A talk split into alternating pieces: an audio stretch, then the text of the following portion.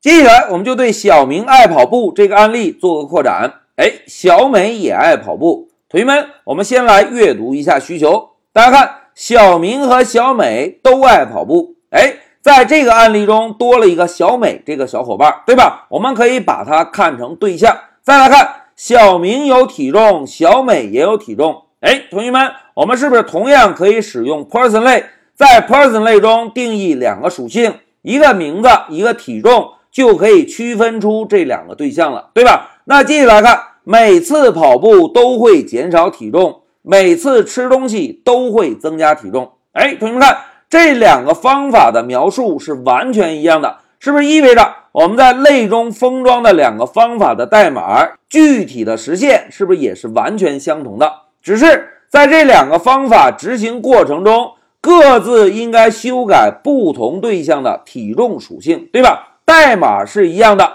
但是修改的属性是根据调用方法的对象不同而不同。哎，这个就是我们这一小节要做的案例演练。同学们看，通过分析我们需要定义的类属性也好，方法也好，是不是跟之前演练的小明爱跑步是完全一样的？只是多了一个小美这个小伙伴，对吧？那现在就让我们回到 Py 上，同学们。老师啊，首先找到小明爱跑步这个案例，Ctrl A Ctrl C 完全复制一下代码，然后切换到一个新的空白文件，Ctrl V 粘贴进来。哎，小明爱跑步的功能已经实现了，对吧？我们先来运行一下程序，走。哎，同学们看，小明爱跑步，跑步锻炼身体。小明是吃货，吃完再减肥。最终，小明的体重七十五点五公斤。这个是小明跑步的功能。那在这一小节中，我们是不是要完成一下小美爱跑步这个功能，对吧？那既然小美爱跑步啊，我们呢就先来定一个小美的变量，然后使用 person 类创建一个小美的对象。第一个参数我们传入小美的名字叫小美，第二个参数我们传入小美的体重四十五公斤。哎，小美的对象创建完成。这一次啊，老师呢让小美先来吃东西，然后呢再让小美跑一下步。我们调用一下 run 方法。哎，吃完跑完之后，我们呢就使用 print 函数把小美做个输出。哎，代码搞定了，同学们，让我们运行一下程序，走。哎，大家看，控制台输出了小美先吃东西再跑步，最终的结果呢，体重四十五点五公斤，对吧？哎。我们这一小节的需求轻松就搞定了。那现在老师啊，要让大家思考一个问题。同学们注意看，如果老师啊在代码的末尾使用 print 函数，再把小明做一个输出，老师问大家，同学们，吃东西和跑步的方法会修改体重，对吧？如果我们让小美吃完跑完之后，小明这个对象的体重会受到影响吗？哎，非常好。不会受到影响，对吧？来，我们运行验证一下。大家看，小美吃完跑完之后，体重变化了。但是我们再一次打印小明的时候，小明的体重怎么样？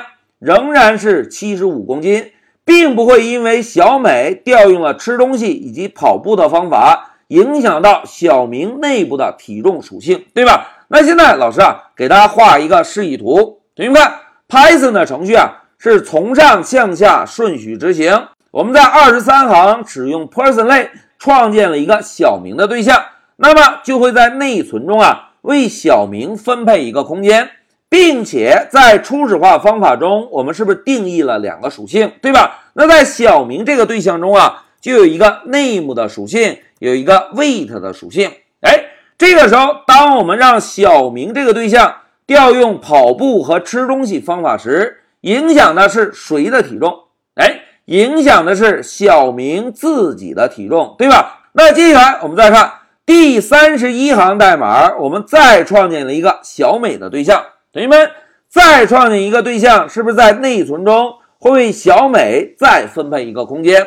同时，初始化方法内部是不是会为小美这个对象同时再定一个 name 的属性以及 weight 的属性，对吧？那接下来再看，当我们让小美这个对象调用吃东西和跑步方法时，影响的是谁的体重？哎，影响的是小美这个对象自己的体重，并不会去影响小明对象内部的体重，对吧？所以我们在最后使用 print 函数输出小明这个对象时，小明的体重并不会因为小美调用了吃东西以及跑步的方法而受到影响，对吧？好，演练到这里，我们的代码就演练完成了。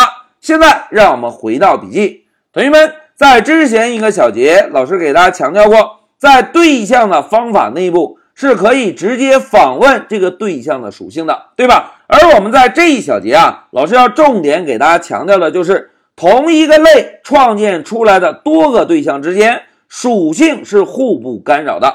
来，同学们，再让我们回顾一下《植物大战僵尸》这个截图。假设我们开发了一个僵尸类。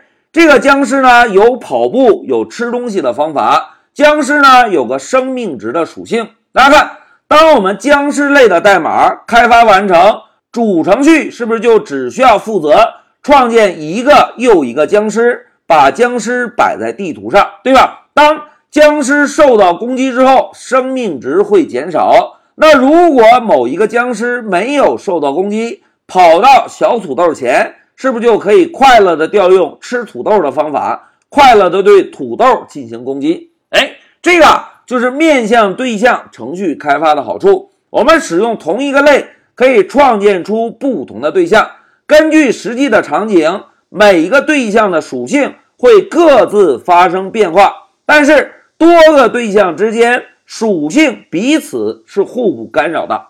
好，讲到这里，老师就暂停一下视频。